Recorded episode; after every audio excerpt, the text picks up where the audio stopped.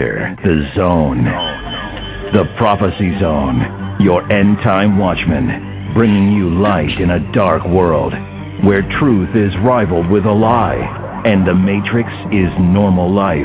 Luke 21, and there shall be signs in the sun, and in the moon, and in the stars, and upon the earth distress of nations, with perplexity, the sea and the waves roaring, men's hearts failing them for fear, and for looking after those things which are coming on the earth, for the powers of heaven shall be shaken, and then shall they see the Son of Man coming in a cloud, with power and great glory. And when these things begin to come to pass, then look up, and lift up your heads, for your redemption draweth nigh. You are now in the zone. So be ready to enter the light or truth about the end of days, so you will be ready for the coming of the Lord. You are in the zone, the prophecy zone. So join us for the next hour as we look at world events in line with Bible prophecy, so you'll be informed and be ready for the coming of Jesus Christ. Hi, welcome to As the Day Approaches. My name is Brenda Johnson, and I thank you for joining me this morning. I want to welcome all of you to this show. My show is a show that deals with world religions, pseudo-Christianity, that would be cults, and prophecy, and how it all works together. And today we are going to continue our studies on Islam. I kind of went a little bit different direction than I expected to go this week. I wanted to go into the Iranian Revolution and the Islamic Revolution both together. I feel that it is extremely important to understand what these Islamic revolutions are all about. But I really, after studying, taking a break last week due to some personal trials and confrontations last week, I spent time in my study. I realized that I need to continue something before I go into Iran. The title of my show today is Islam, the program in the USA. Last time on my show, we talked about Dawah Islam, and most people do not understand or know what Dawah Islam is all about. Dawah Islam is what we call evangelism or proclamation, missionary effort to introduce the culture to a message. We as Christians introduced Christianity into cultures, and the Islamic faith is introduced into every culture, or the Dawah is the way in which they introduce it in cultures. Forgive me as I have a hard time getting going this morning, and just give me a bit of time to warm up, and we'll get really going into this program because there is so much. It's interesting on Facebook. Those of you who want to join me on Facebook, I have two different sites. I have a personal site under Brenda Johnson. A little bit hard for you to find me under that name since there's so many that have that name, I find. I don't ever hear anybody by the name of Brenda until I have to have somebody do a search for my name, and then it comes up everywhere. So I also have a site on Facebook called False Teachings, Identifying Them. And on this site, we talk about world religions, cults. We also talk about the heresies and the problems, false teachings within the church. Also on this site, there are people that actually post their false teachings on there, and I identify them as false. It's a very good site for those who really want to learn about different belief systems and how to confront them. A lot of people actually post their things on there, and there is a lot that people have to offer on that one. But on my Facebook, personal Facebook site, I did a post as a result of what I've been studying. What I've said is excuse me, I believe more today than yesterday that I will die for my faith. I live in the USA. Why would I say this? And those of you who are listening in other countries may understand and may be able to comprehend what suffering is all about. But us in the United States do not have that. We have been blessed by not having a dictatorship.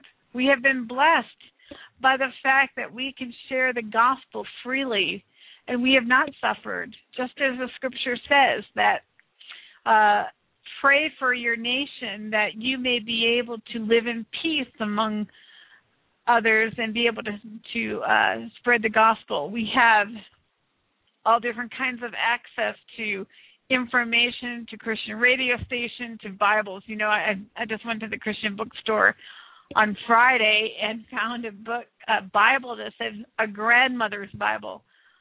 Only in the United States would you find stuff like that. Also the waterproof Bible, the military Bible. We have Bibles for everything you can think of. So our freedom here in the United States have been truly free in regard to our faith.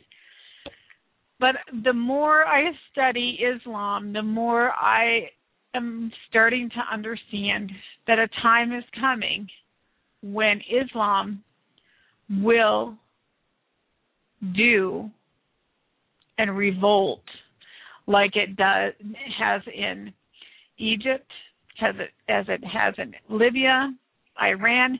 Now, these countries are all Islamic countries, and people think they are safe because of that reason. Most people do not understand why the Islam is fighting against Islam.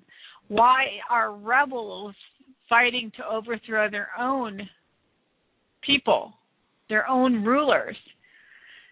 So people here in the United States do not really understand what is going on there, nor do we as a people understand that what is happening there is actually going to soon be here in the United States. We are so disconnected from Europe, from that side of the world, that we don't understand that it's actually starting here now. And not, well, let me take that back. It's a little further than starting here. And today on this program, I am going to show you, and we're going to talk about Dawah and the Islamic program implemented in the United States of America. It has already been implemented in a lot of facets of our society. Now, the question people are, seem to ask, or, and I know that not even some, the newscasters, they don't understand. Churches don't understand. We think that what's happening in the Middle East is that they're throwing off dictators. We think that they're actually having democracy. We think that wow, this is a great thing because these cruel leaders are being thrown off, and now Islam has finally got the point. They're throwing off their old Islamic dictators and exchanging them for democratic leaders. This is far from the truth, and it only shows how much people do not understand Islam, what they are doing in Egypt, Libya, Syria, and all the 12 countries that I've mentioned in a couple of shows back. What they're doing there is throwing off rulers and leaders who do not submit completely to Allah and Islam, who do not follow the Quran as prescribed by the followers of Islam. Hosni Mubarak is not a true Islamic follower. He is seen as someone who is pandering to the West, to capitalism, to the Jews, to Israel. They see him as not a holy Islamic, they see him as an idolater, someone who needs to be knocked out of power so that they can choose someone who is going to follow the Quran to the fullness of what the Quran says. They have been waiting and working on this in Egypt since the founding of the Muslim Brotherhood in 1928. They have been trying at several different occasions to overthrow governments and put it in the people that they want. Iran had their own revolution with Ayatollah Khomeini in 1979, and they actually threw off the Shah, which his name was Mohammad. Go figure. I was only 13 in 1979. I was how old I was in 1965. Yeah, I was 13, 14 years old. And at that time, I only knew him as the Shah. I didn't know he had the name Muhammad. You would think that, someone with the name Muhammad would be, somebody who was dedicated or respected, because Muhammad is the name of the prophet, and that is a respectable name. Most kids in this day, in this time, have been named Muhammad because they believe in the coming of the 12th Imam and that the time of the end is coming soon. So the Shah was also one that Iran considered pandering to the West, in the West meaning us in particular, the United States of America. We are considered the great Satan, and Israel is considered the little Satan. Now, wouldn't it really be a prize if Islam knocked out the great Satan before he knocked out Israel? I have always thought of it differently. I always thought it the opposite way around, where Israel might be knocked out first. They're going to go after Israel first, because this is what they do say this. A lot of the leaders and the imams and the sheikhs will say that they're going to go for the little Satan and they're going to go for the great Satan. But now I think that they have come to the conclusion that they probably can knock out the great Satan first. And biblical prophecy says that we will be out of the picture, meaning Israel will be alone without anyone to support them. That means that we are going to be pulled out of the picture in regards to Israel. Israel will stand alone in the last days and in the time of the end, and God himself will defend her. So, and with that said, I want to focus our attention on what has been happening. I'm going to say what has just happened, but what has been happening for the last 2 decades here in the United States. Now, 20 years ago, we had a great. I was a young person 20 years ago, and it was a prime time where there was a lot of missionary efforts. There was a lot of apologetics and confrontations of like the New Age movement, and there's also the false prophecies that you normally see. But 20 years ago, I thought we were it was an exciting time. It might be partly because of my age, but back then. And then I went into the mission field. But since that time, we have seen the dwindling of the church. And I'm saying that only in respect to, well, not only, but in respect to biblical understanding of biblical theology, teachings within the church, It's been a long time. You know, when I hear a message on repentance, I actually say, wow, I haven't heard that for a long time, not realizing that for a long time I haven't heard it until I heard it from the pulpit. We have gone away from what I would consider the pure gospel of Christ into all different kinds of things that have sloughed and weakened us as a body of Christ. This has happened on our front in the last 20 years. In the last 20 years, there's also Islam has also been rising here in the United States. And this is where I tell you all about the Dawah of Islam. Now, I'm a missionary.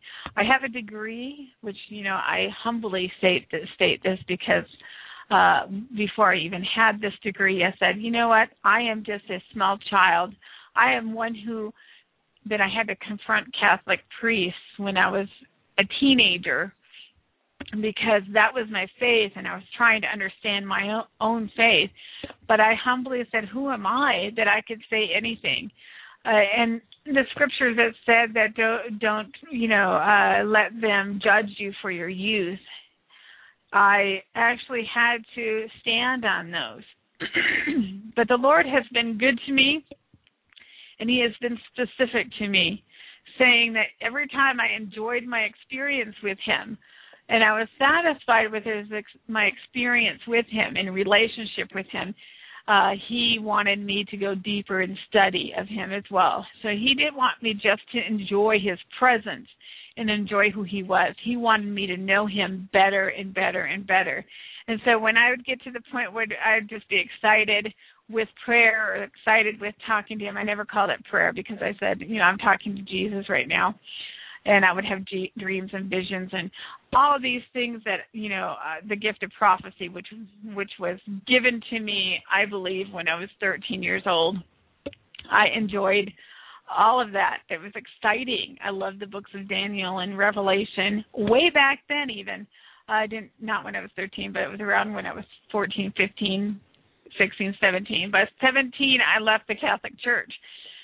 But I never imagined that I would go even further into study. Well, now the Lord had led me into studying at admissions and Bible college. I went on the mission field to France. And I have a degree in Bible and missions, and my degree actually says cross-cultural studies because we did a lot of that. I really appreciate having that now. I appreciate the studies, and I love studying cultures. I love studying world religions. This is why I can do a show like this, is because I love doing this. I love debating. I love bringing up a topic and talking about it. And that's what my show is all about, is bringing up topics that people wouldn't necessarily talk about. And I did a series on the emerging church, which you can go into the archives on Blog Talk Radio and listen to what I say about the emerging church. I've also studied Jehovah's Witnesses and, you know, all kinds. I'm an apologist, so I love doing that. I studied Islam when I was in my youth, but I never studied Islam like I am today. Not only did I not study Islam as I did today, there was not the understanding and the, what do I mean by that? There wasn't the activity that there was when I was younger. Now I'm starting to see biblical truth in comparison with Islam in the opposite way. I am more convinced today that Islam may play a part in the coming world order and the world government in the time of the Antichrist. I'm going to do a show on Muhammad and the Antichrist, and that's going to be a really exciting show. But there are some things I have to say first, and this is only once a week, so I only have like an hour and a half a week to be able to talk about some of this stuff. So one of the missionaries I like a whole lot is Don Richardson, and he wrote a book that excuse me, called The Secrets of the Quran. Now, Don Richardson, one of his big what do you call it, findings are the redemptive analogies. And he wrote the book Peace Child and Eternity in Their Hearts. I did not read Eternity in Their Hearts, but I did read Peace Child as I was studying missions. He was a missionary in some tribal people He was a missionary, and he had to take some of the stories in the culture and find a redemptive analogy to communicate the gospel. Now, he defines this concept in his books, The Peace Child and Eternity in Their Hearts. And he explained how embedded in a culture, there is usually some practice or understanding which can be used to demonstrate the gospel. Finding these sometimes unexpected keys has been called a guerrilla moment. And so that would be anyone in a cultural setting saying, well, gee, I got something that I can actually communicate with, you know, something I can pass on to them to communicate the gospel. Now, of course, the ideas were not really new. Jesus used the technique all the time in his storytelling. The kingdom of God is like many of the prophets use it to preachers down the years. Now, the gospel stories are so familiar to us that we completely overlook the fact that Jesus' method of communication was totally revolutionary. He used redemptive analogies within storytelling, and it was something close to a street theater. Now, the concept of redemptive analogies is part of contextualization, which is a big word. That is, presenting the gospel in terms which relate to a particular culture. Now, in The Secrets of the Quran, and I suggest anybody to get this book, he actually speaks about Islam in light of redemptive analogies. And he came up with a very interesting conclusion with Islam. He said, he asked the question, could the Quranic redemptive analogy clearly identified serve to turn radical Muslims away from terrorism? He wanted to try to find a redemptive analogy with Islam. And on his page 17 and 18 of his book, where I'm reading, he says, I had already gleaned considerable knowledge about the Muslim world before September 11th. Now I had to closely examine Islam's own literary sources. I read multiple translations of the Quran. I also pored over Islam's other body of sacred writing. It's called the Hadith, and read a shelf full of books to survey the findings of researchers before me. What I discovered shocked me. And this is what I want you to get. Richardson goes on and says, I learned that Islam is unique among non-Christian religions. It stands alone as the only belief system that, due to its very design, frustrates anyone who seeks to use the redemptive analogy approach. Here is what happens. While Muhammad claims the Old and New Testaments were from God, we find that 1,400 years ago, the Islamic prophet quite drastically redefined fundamental tenets, including the very concepts of God, and then he gives some examples. And these are the examples. And excuse me. This is what I want you to hear. I want you to hear exactly what Islam has done from the very beginning with Muhammad. So he has redefined these things. Judeo-Christianity's God keeps his promises. Conversely, quite frequently, Islam's God abrogates or cancels promises made earlier, meaning any of the scriptures that are written before, anything that is written before is abrogated or canceled by what is written after. That's why Islam can say that they have the final word and that Muhammad and what he sent is the final prophet. Well, the last imam will come in Muhammad's name, per se, as the last caliph. Muhammad, in the Quran,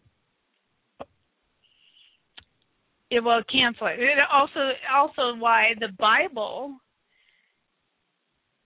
is canceled or abrogated by the Quran, since the Quran was written later.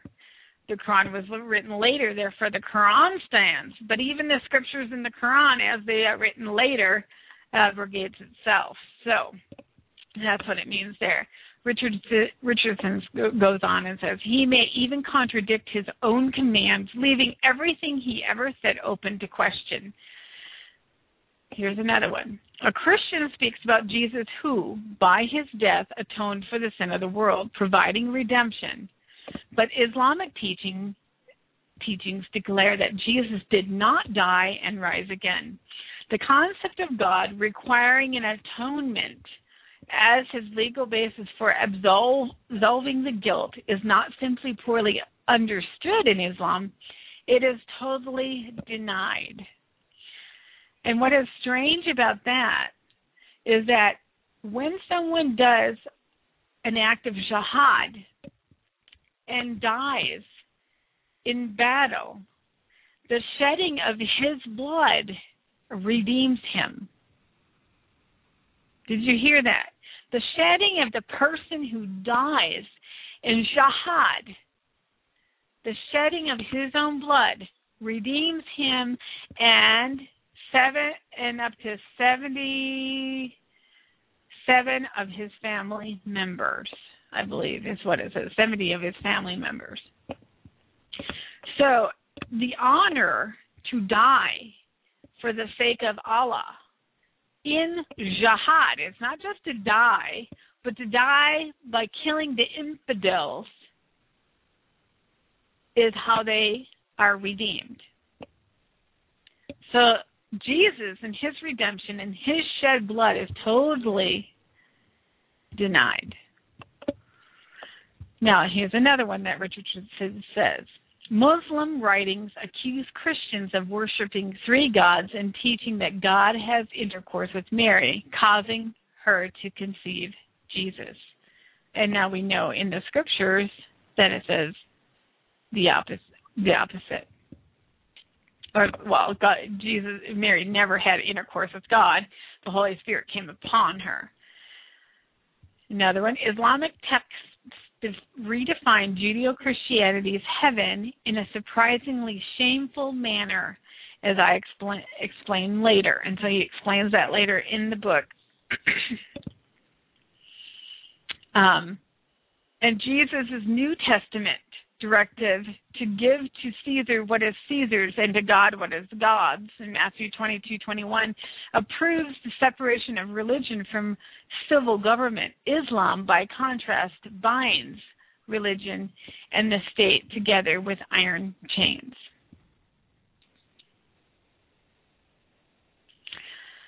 The more digging I did into the Quran, the more I realized when it comes to Islam, the redemptive analogy approach cannot work. Therefore, I had to look at the religion, its founder and its teachings through a different lens, something antithetical to redemptive analogies. He carefully considered the spectrum of possibilities ranging from the non-offensive, political correct generalization to a harsher full-scale refutation, feeling somewhat like an attorney quizzing an uncooperative witness. I have opted to approach this inquiry through the lens of interrogation. It could also be called investigative journalism, coupled with the passionate, fact-based commentary, drawing primarily upon what Muslims esteem as their most reliable source, the Quran itself. I have sought the truth about the Quran and Muhammad. And then he says in his book, he goes into what he has found. It's a very interesting book, and I'm not going to go into the book, but what I wanted you to get was that Islam stands unique in all the religions of the world in the fact that there is no redemptive analogy that can actually redeem or show redemption to Islam by using their religion and redeem them as far as freeing them from terrorist activity. Now, I will say in my studies and being a missionary, when I study Dawah Islam, I feel like, well, you know, I really don't go much by my feelings because I'm quite logical and skeptical in my behavior, but I read it and it sounds like to me that I am reading some missionary book, how they are developing teams, how they're working in the community, social programs, a whole gamut of things that we learned actually in mission school is what they're implementing. We know we live in the last days. And in Mark, we find Mark 12:5 through 25, I believe.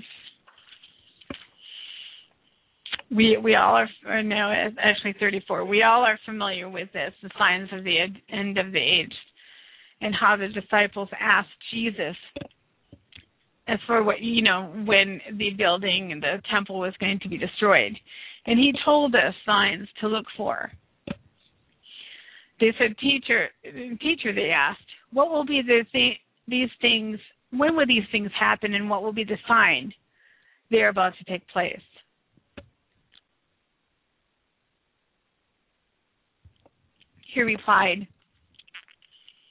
He replied, "Watch out that you do not be deceived."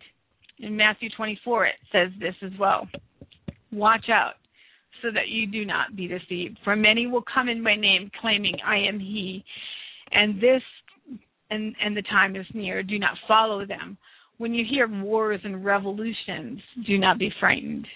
These things must happen first, but the end will not come right away." Then he said to them, "Nation will rise against nation, and kingdom against kingdom. There will be great earthquakes, famines, and pestilences in various places, and fearful events and great signs from heaven. But before all this, they will lay hands on you and persecute you." And some people think that this is actually in this time, before all this happens. This actually, he's talking to the disciples, and when you hear that in context, he's saying, but before the end does come, and before all these things are about to happen, this is what's going to happen to you. This is what's going to happen to you. They will persecute you. They will deliver you into the synagogues and prisons, and you will be brought before kings and governors, all on the account of my name. This will result in your being a witness to them, and we see that with Paul. But make up your mind not to worry beforehand how you will defend yourselves, for I will give you words and wisdom that none of your adversaries will be able to resist or contradict. You will be betrayed even by parents, brothers, relatives, friends, and they will put some of you to death. All men will hate you because of me, but not a hair of your head will perish. By standing firm, you will gain life. When you see Jerusalem being surrounded by armies, you will know that its desolation is near. And this is for us. Not that we are not going to be persecuted. We are.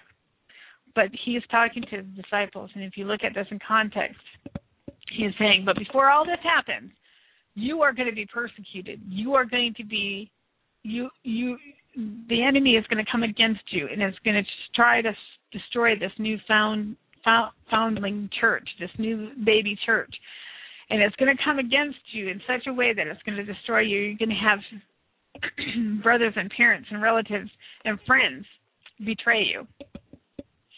But when you see Jerusalem surrounded by armies, you will know that its desolation is near. Then let those who are in Judea flee to the mountains. Let those in the city get out, and those in the country not enter the city. And they applied this in the fall of Jerusalem. It also can be applied to the last days as well. For this is the time of punishment and fulfillment to all that is written. How dreadful it will be in those days for pregnant women and nursing mothers.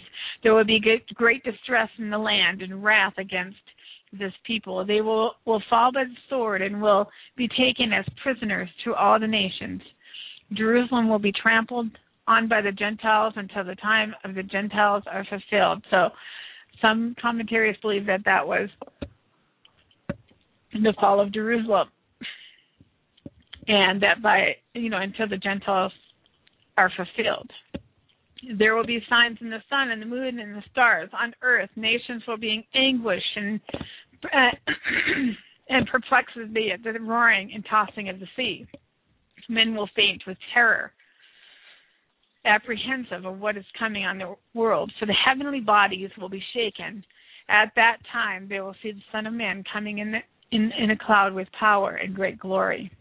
Now, I'm not going to go into a commentary of all of this, but I want you to hear this. Of course, we know, we're familiar with, look at the fig tree and all the trees. When they sprout leaves, you can see for yourselves and know the summer is near. Even so, when you see these things happening, you know the kingdom of God is near. I tell you the truth. This generation will certainly not pass away until all these things have happened. Heaven and earth will pass away, but my words will never pass away. Be careful, or your hearts will be weighed down with dissipation and drunkenness and anxieties of life, and that day will close on you unexpectedly like a trap, for it will come upon all those who live on the face of the earth, the whole earth. Be always on watch and pray that you may be able to escape all that is about to happen, and that you may be able to stand before the Son of Man. Be encouraged. What I wanted you to get out of that is, and especially for those of you who are in the United States, I think we are living in a time that we need to be so watchful. Deception is so rampant right now. And also, we are actually asleep, I believe. We do not understand our enemy. We do not understand what is approaching us. We do not know. We are not watching like we are supposed to watch, because we are being distracted, weighed down with dissipation and drunkenness and anxieties of life. We are being weighed down by these things, and we can't even see what is coming upon us. And it says that and that day will close on you unexpectedly like a trap. That day will close on you unexpectedly like a trap. I want you to understand this enemy. And Islam is an enemy. In our country, Islam is appearing to be a religion of peace. We hear cries that Islam is peaceful, that these are good people, that Islam is not threatening. And then we look over in Iran, and we look at the Middle East, and we look at Sudan, and we wonder, well, that's over there. That's not here. But it is here. In the United States, Islam is making a great effort to build this revolution. For though we live in the world, 2 Corinthians 10:3-5, though we live in the world, we do not wage war as the world does. The weapons we fight with are not the weapons of the world. On the contrary, they have divine power to demolish strongholds. We demolish arguments and every pretension that sets itself up against the knowledge of God. We take captive every thought to make it obedient to Christ. We may believe certain things, but we need to take captive what we're thinking. We need to understand and know we need to apply ourselves in this day and time. Now, let me tell you, Islam versus Christianity. Islam is masquerading itself as a true faith. It says that, one, Abraham, Moses, Jesus, and Muhammad, peace be upon all of them, are all are the prophets of Islam. The fundamentals of their teachings were the same. This is from their manual. I have in front of me a manual called The Dawah Program. And this Dawah Program manual by Shamim A. Siddiqui, remember that name, Siddiqui, wrote a manual. I only have a piece of it, and it's over 100 pages. That's just a piece of the manual. And the implementation of Dawah, trying to get it going, trying to organize communities, trying to organize programs in order to teach and do evangelism of Islam. This book that I have in front of me was written in 1992, and you'll have to hear some of the things in here. It claims that we as Christians misunderstand them, that we as Christians distort their beliefs. I strongly recommend that you go directly to their books to understand them. Go directly to what they're saying. And this is what I'm doing today, going directly. So what I'm reading to you, to what I'm going to point out, what I'm going to say, I'm going to read pieces from some of this manual. Here's one of those things. Muslims will create the opportunity to invite scholars and religious personalities of different religions to speak on the life and teachings of these prophets of Islam, meaning Abraham, Moses, Jesus, and Muhammad. Muslim scholars will put the correct teachings and life history of each prophet as presented by the Quran. So if you heard what I'm saying, it said that we're going to talk about all these subjects, all these people, but we're going to put the correct teachings. Also says the Quran has discussed and corrected the teachings of all these prophets that were changed by their followers. Then they think that Christians have changed the Bible. They believe that we have changed what God said, and God said what Allah said, that Allah actually was the founder of the Bible. But we changed it all to make it agree with what we say. It also says the Quran has discussed and corrected the teachings of all these prophets and were changed by the followers. It also says Rasulullah, which is another name, it means apostle. But when they say Rasulullah, they are actually talking about Muhammad because he is the apostle. Was extremely tolerant towards Jews, Christians, and the Munafiqun, the hypocrites. And we have to follow his footprints if we claim that we are his followers. It says that they're extremely tolerant, but if you read the Quran is not tolerant of Christians and Jews. The Quran will destroy all those hypocrites. They will kill all the idol worshippers. That would be the ones who follow Hinduism. They will give Christians and Jews the opportunity to repent of their beliefs, to reject Jesus as the Son of God, to reject their beliefs and pay a tax and submit to Islam. By paying this tax, by paying this fee, they actually buy their life back. They will not be killed if they can pay their taxes to Islam and submit to Islam as over Christianity, over their own belief, even if they disagree with it. So if you look at Islam, you have to see that we do not wage world war as the world does. We are not fighting against people, principalities and powers of the earth. We are fighting the unseen leaders, the unseen powers in the heavens, that these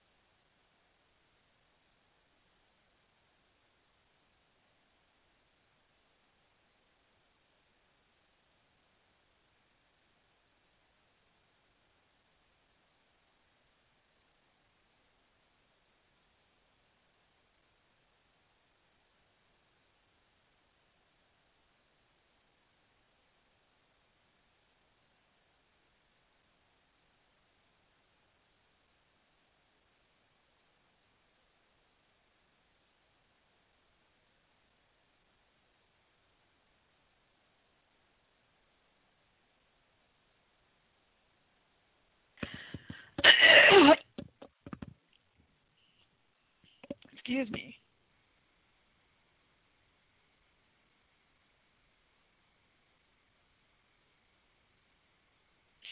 I think I might have been on mute for a while.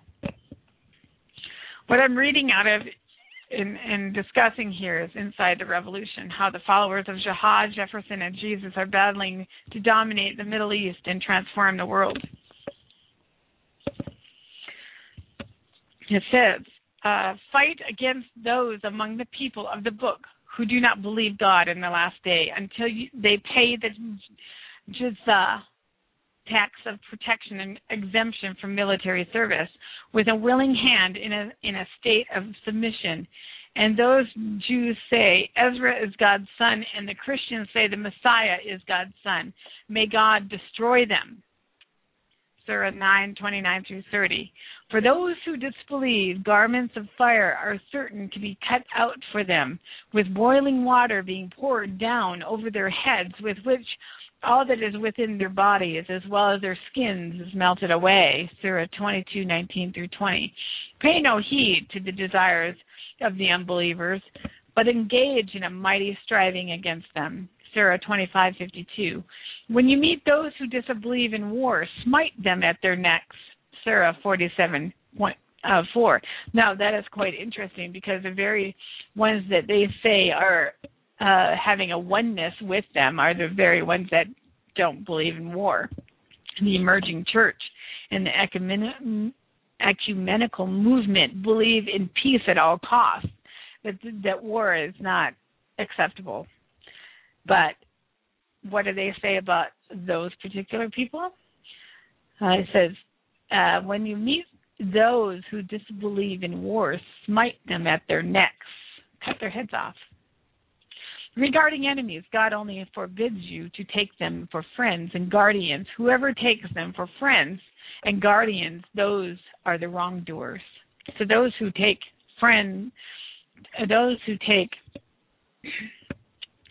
their enemies as friends, which any infidel is considered an enemy, then they are just as bad as the wrongdoers. That's Surah 69. O prophets, strive hard against the unbelievers and the hypocrites, and be stern against them. Their final refuge is hell. Surah 66:9. Now, the Quran is adamant about certain things. The violence is good. Jews and Christians are cursed and not supposed to be helped or saved or befriended. Actually, Jews and Christians are to be killed whenever and wherever Muslims find them, because they are loathsome, filled with evil, and destined for hell. Infidels can and sometimes should be crucified, beheaded, have their hands and feet cut off, or tortured in all manners of ways.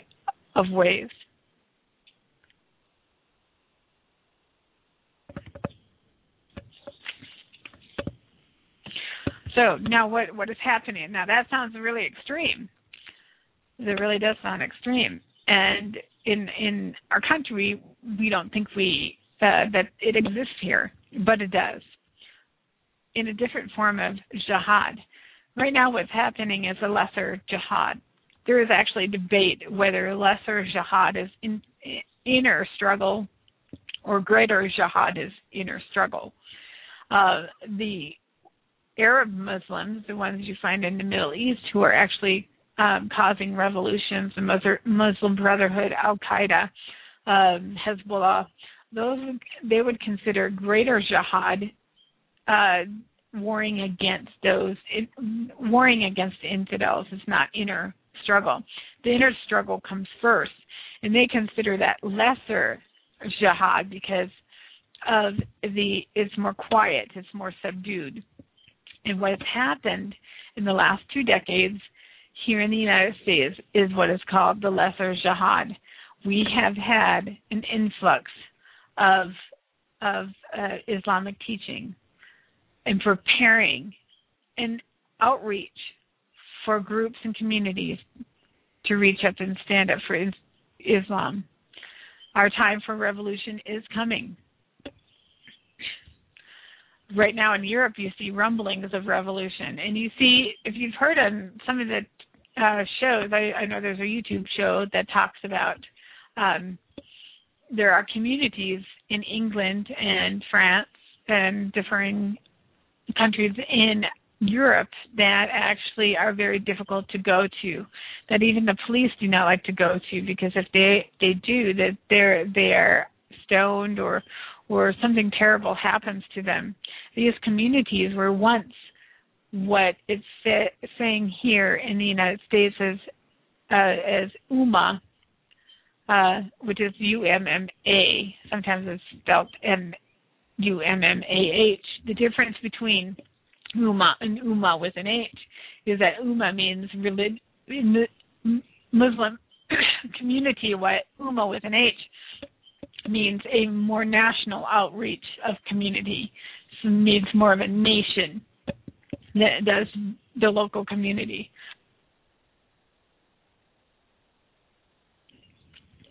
Okay, I'm gonna start going into this this Dawah program manual, and I'm gonna give you a taste of it. I don't know how far I'll get with this, but I want you to understand and know what is actually happening here in the United States. As every Muslim knows or ought to know, that the preaching and propagation of Islam is the quintessence of the Islamic movement. Allah says, "O Prophet, proclaim the message that has been revealed unto thee from the Lord, for if thou do it, thou would not have fulfilled the mission." This is out of the Quran, 556. I'm actually going to read to you the forward and the preface. Is going to give you a really good idea about what is being taught here. And then I'm going to go through and show you a few things about what it says and points out. The very purpose for which Rasulullah, which is the apostle, the prophet, Muhammad, was sent was to establish Allah's Deen by calling mankind to the worship and the guidance of Allah in the form of the Quran, the last divine revelation, and Sunnah, the example of Rasulullah. So when I quoted some of the Sunnah passages, that is the example of the apostle, the prophet, Muhammad. What Deen means, Deen is actually means to subjugate your whole entire being to the laws of Islam, to integrate socially, emotionally, economically, physically, everything, and that is to subjugate it to Islam. So they'll use Deen and Allah together and Islam together. Islam is actually an ideology in which they follow, and Deen is actually subjugating yourself, being in submissive to that which you are learning. The early Muslims, namely the Sahaba, and those who followed them from generation to generation, not only understood the message and the mission, but also practically carried it out to its fullest extent, undaunted by the multifarious obstacles, hardships, and adversity that await them. Their success culminated into the Islamic society, state, civilization, and ultimately the leadership of the then known world. That then known world was Islamic domination.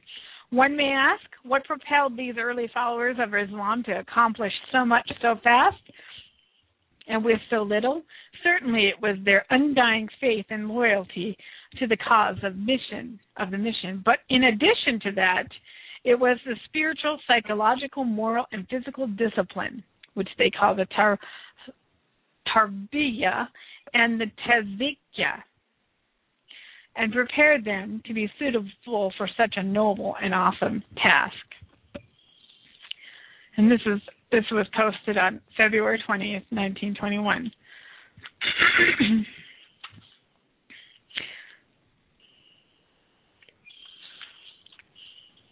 In the name of Allah, the beneficent and merciful. They always say that before they talk about him. The book, The Dawah Program Towards Establishing the Kingdom of Allah, is in your hand. That's this very thing that I'm reading, that I have in front of me, that I'm looking at and sharing with you.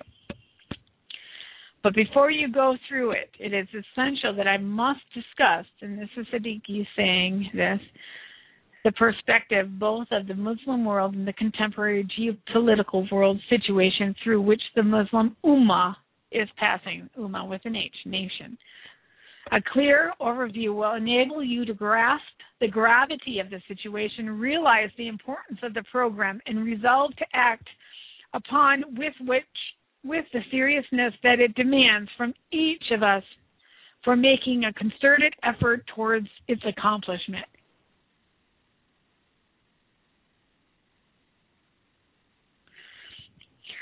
Number one, the Islamic is a deen, which is a way of life, not a religion as the West mostly understands it. It is an ideology, a code of conduct that governs the entire spectrum of human life, both individual and collective, from birth to death. It regulates all of the aspects of human life, personal and private, social and cultural, economic and political, war and peace, trade and commerce, human rights and obligations, national and internal affairs, moral and spiritual bonds. Nothing lies beyond its domain. Allah has termed this deen as Islam, total submission to Allah. It says in Quran 3:19, lo, the deen with Allah is Islam, the surrender to his will and guidance.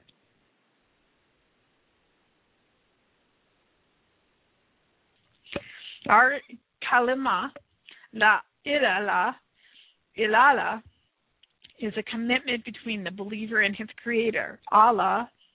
The moment a man or woman enters the faith of Islam by reciting the Shahada, he or she gets into a deal with Allah that whatever he or she possesses, time, energy, talents, and resources belong to him. When he or she becomes cognizant of this fact, he or she becomes a 24 hours a day servant of Allah. Now, that kind of sounds like what we're called to be as Christians. So it kind of mirrors some of what we're supposed to be, but deception is that way. Deception sounds like it's true, but then in the end is not. He or she is now committed to use his or her time and resources only for the pleasure of Allah and struggles to have his authority and deen established in this world. He struggles to have his authority and his deen.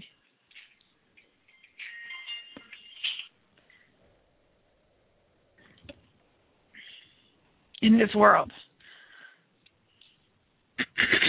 This commitment demands that he or she must surrender and enter into the deen of Allah in its entirety, not partially, not even a 99.99% recurring, but not 100%. If such submission is missing, the surrender to Allah is not complete. It amounts to a violation of the covenant. The consequences will then be painful, both in this world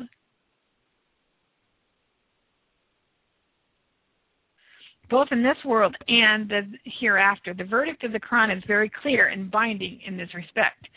Lo, Allah has brought from the believers their lives and their wealth, because the guarding will be theirs. They shall fight in the way of Allah and shall slay and be slain. Did you hear that? They shall fight in the way of Allah and slay and be slain. This is actually their program. This is the peaceful side of Islam being implemented into our society. In the end, this is what they're commanded to do. They're commanded to give all. It is a promise that is binding on him in the Torah and the Gospel and the Quran. Now tell me where it says that in the Torah and the Quran and the Gospel that they shall fight in the way of Allah and shall slay and be slain. Now the Torah had where God went to conquer the land, and they actually destroyed nations as they were going into those nations, and God commanded them to do so. But to slay and be slain is not something that is in the gospel. They think that we've changed it. It is a promise that is binding on him in the Torah and the Gospel and the Quran. Who fulfilleth his covenant after that, better than Allah? Rejoice then in your bargain that ye made, for that is the supreme triumph. That's in Quran 9:11. 1:11. O ye who believe, come all of you into submission unto him, and follow not the footsteps of the devil. Lo, he is an open enemy for you. The Quran 2:208. Believe ye in part of the scripture, and disbelieve ye in part thereof. And what is the reward of those who do save ignominy in the life of the world, and on the day of resurrection they will be consigned to the most grievous doom. For Allah is not unaware of what ye do. Quran 2:85. Today we are Muslims for namesake only, and following Islam just partially.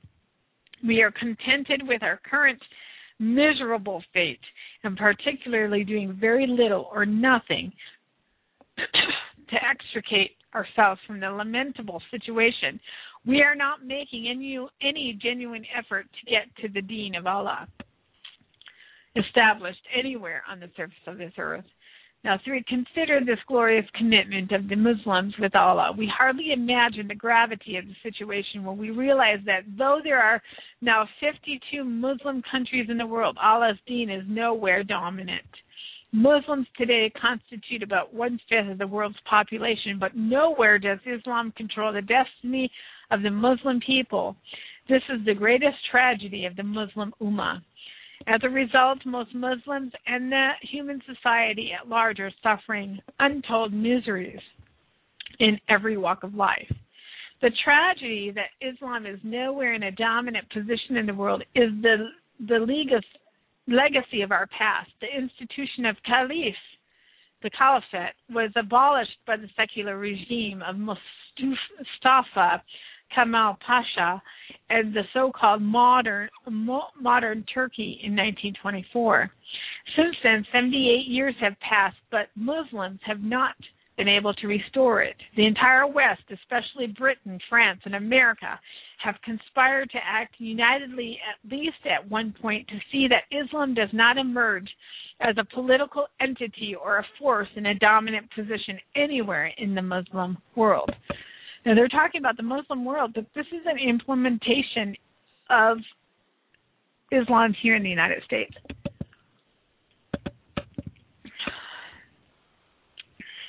The secular West always conspires with the so-called Muslim regimes, and that is talking about Egypt, Syria, Iran, Morocco, and Saudi, the Saudi king, the Shah. The secular West always conspires with the so-called Muslim regimes, terms these movements as fundamentalist radicals, reactionaries, and sometimes, now very often, calling them as terrorists, and poisons the opinion of the masses both in their own and in the Muslim countries. So what we're saying is they're calling them fundamentalist, radicalists, reactionaries, and terrorists are damaging, that it's not true. It's damaging their image when it's really their actions that are defining their image. Every one of us living in America and elsewhere in the world must give serious thoughts to these questions and decide what part he or she can play in correcting this deplorable condition of the Ummah. The revival of the Muslim Ummah, nation with an H, or the restoration of the Caliphate, or the establishment of Allah's Deen on earth, or the emergence of the Islamic State anywhere in the world. One can select any of these phrases, which he or she likes best, will be possible only if we follow the way Rasulullah did to establish the kingdom of Allah in his lifetime. He and his beloved companion struggled hard for 23 years and endured extreme sacrifices to make Allah's deen dominant. Rasulullah demonstrated to the Muslim Ummah the process through which it can establish Allah's deen by following his ways meticulously in today's world.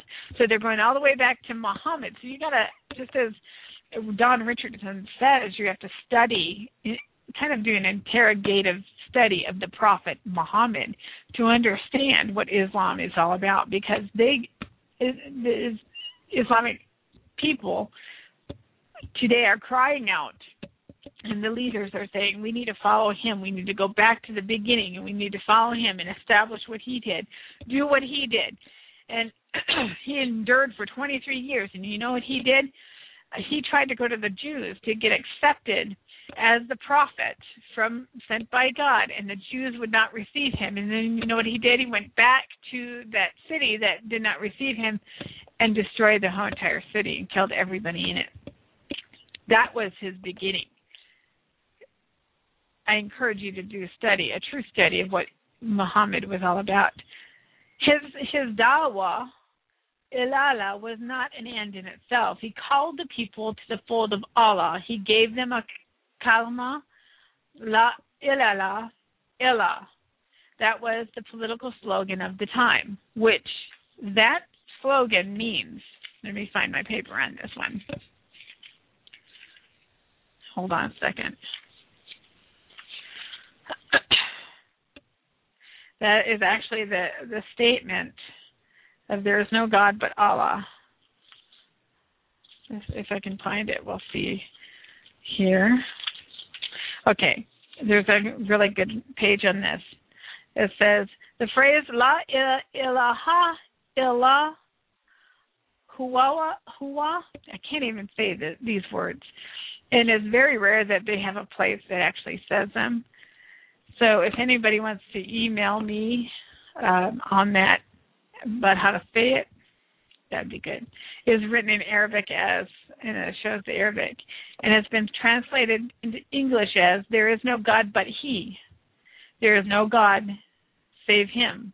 There is no God but he. There is no God but him. There is no deity save him. There is nothing to worship or adore other than that one.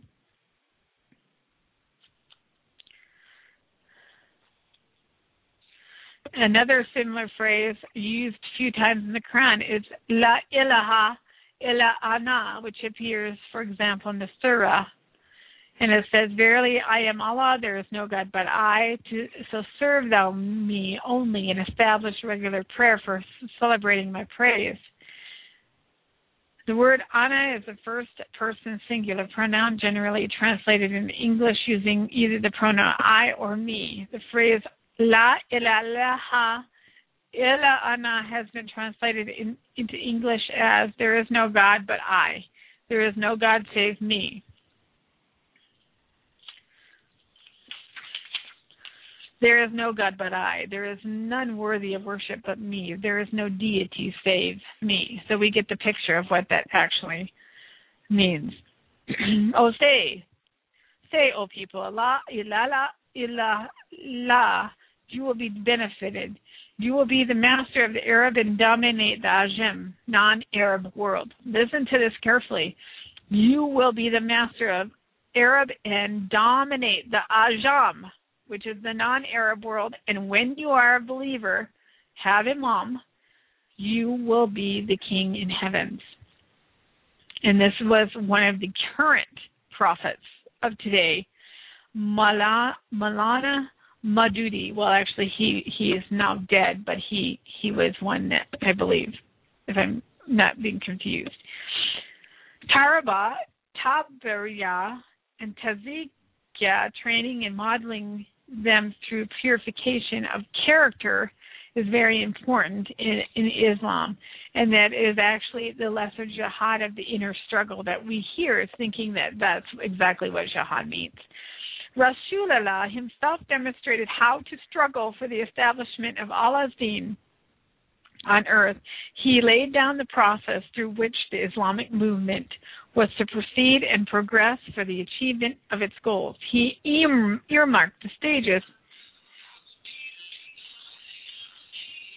from which the Islamic movement was to proceed and progress for the achievement of its goals. He earmarked the stages through which the movement should pass. These stages are crystal clear for us to follow. They can be described as dawah, organization, tarbiyah, tazkiyah, training and purification, peaceful resistance, hijra, migration, and qital, armed conflict.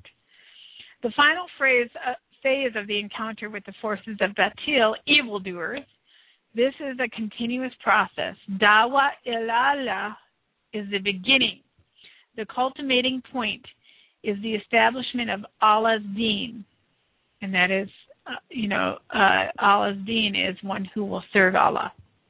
Dawah ilallah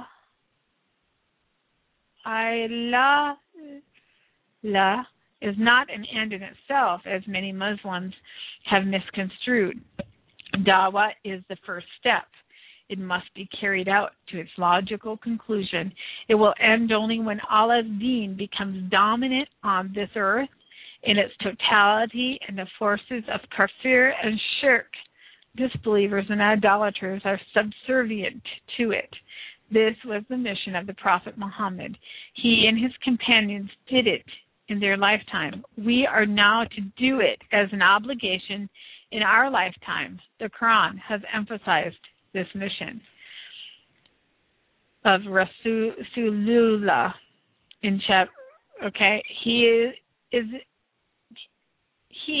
is who has sent his messenger with guidance and the religion of truth, that he may make it to conquer of all religion, however much the idolatries may be adverse. That's quoted out of the Quran 61:9 and 9:33. Now, if the Muslims of America are really interested, as they ought to be, the restoration of the Caliphate or the establishment of Allah's Deen in this society, they have no choice but to follow the footprints of the Prophet Muhammad. They will have to take up the task in earnestness. This is no shortcut. There is no shortcut in Islam. The Dawah program presented in the following pages, which I encourage you to look it up, has been prepared, keeping in view the process laid down by Rasulullah. At present, we can envision only the first four stages of Dawah ilallah: the Dawah, the organization, the Tarbiyah, the Tazkiyah, and the peaceful resistance that the Da'i, the servant of Islam, must always be prepared to face in this society of modern jahaliyah, or ignorance. The final outcome will depend on the quality of Islamic workers, the team of dedicated and devoted da'i. It will crystallize and become distinct in due course of time.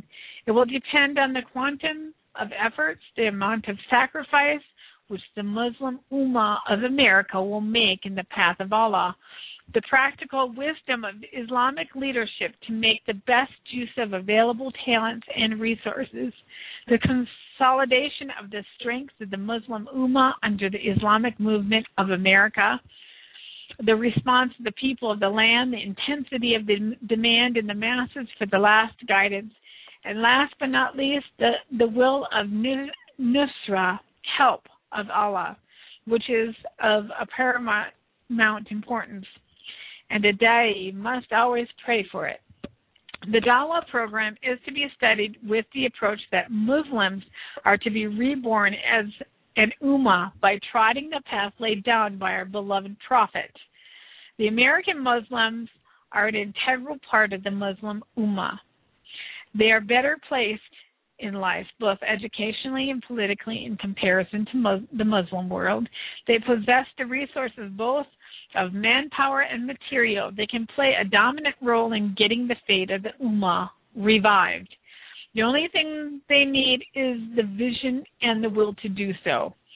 It is the task of the Muslim leaders of America to inspire them, especially the youth, to rise to the occasion and grasp the opportunity that Allah has provided them with, to be the Muslims of America at a very crucial time when the nation is destined to play a dominant role in shaping the destiny of mankind as the only superpower for some time to come. Time waits for no one, nobody. Today is the right moment for action and consolidation of efforts. Tomorrow will be too late. Let each of us play his or her part with utmost sincerity and sacrifice of time and resources in the way of Allah and get the fate of the sick Ummah nation of Islam revived within the next 2 decades or so. Now keep in mind, this program manual was written in 1992. 2 decades, 20 years, that would be, 2012. We are at that 2-decade point.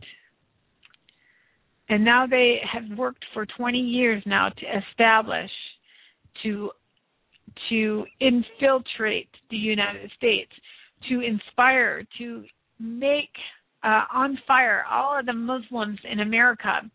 They especially wanted to go after the youth because they believe the youth are their future, and also they went after the moderate or the what we call the nominal Muslims, and they call them the nominal Muslims. They went to teach them correctly. They went after them as well, because in the end, those nominal Muslims, the ones that proclaim peace and do not give everything they have to Allah, will actually harm them in the long run if they do not try to grab a hold of them and take them with them. Allah's help is waiting for us. May Allah give us courage and determination to fight in His way for the Deen. This book is nothing but a humble effort on my part and on the part of the leadership of the Muslim community towards the fulfillment of the most cherished desire of our life, i.e. to envision how to get the Deen of Allah, the Kingdom of God, established in this country. The vision is now in your hands in the form of a realistic program, practical projects, and feasible targets to achieve within the reasonable time schedule. Alhamdulillah, I believe I have completed the task assigned to me to the best of my knowledge and understanding of the Deen of Allah from the Quran and the life of the Prophet Muhammad. It is now the responsibility of the Muslim leadership to get it implemented and carried out to its successful end. I pray to Allah for success with assurance to the Muslim community of America to work for it devotedly and wholeheartedly until my last breath. I equally hope and expect from the active leadership of the Muslim Ummah to implement the program with a zeal of commitment to Allah as an integral part of Iman. I am more than sure it will be forthcoming in abundance in the shape of cooperation, financial help, volunteers, youth for the training of Da'i, technical know-how, and the Dawah expertise in order to render the program more and more effective, productive, and universal. The Dawah program has been established. The Dawah program has been promoting. As we, 20 years ago, were at our peak in Christianity, going on missions, reaching out wholeheartedly in the community. We were strong then. At the same time, the enemy is distracting us since then. The Word of Faith movement, the ecumenical movement, the other kinds of material distractions, the speed of time. The church is actually losing its way. It's falling under deception. It doesn't know how to defend what it believes. And Islam, all the while, is building their base, building their ummah. Now, I want to tell you something. Osama bin Laden was once a very shy person.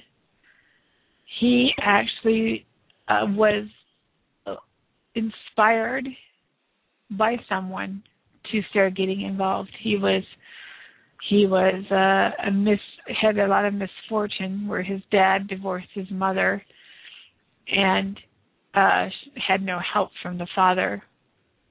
So he was ousted out of the family of all the brothers and sisters that his father had, like many, many hundreds.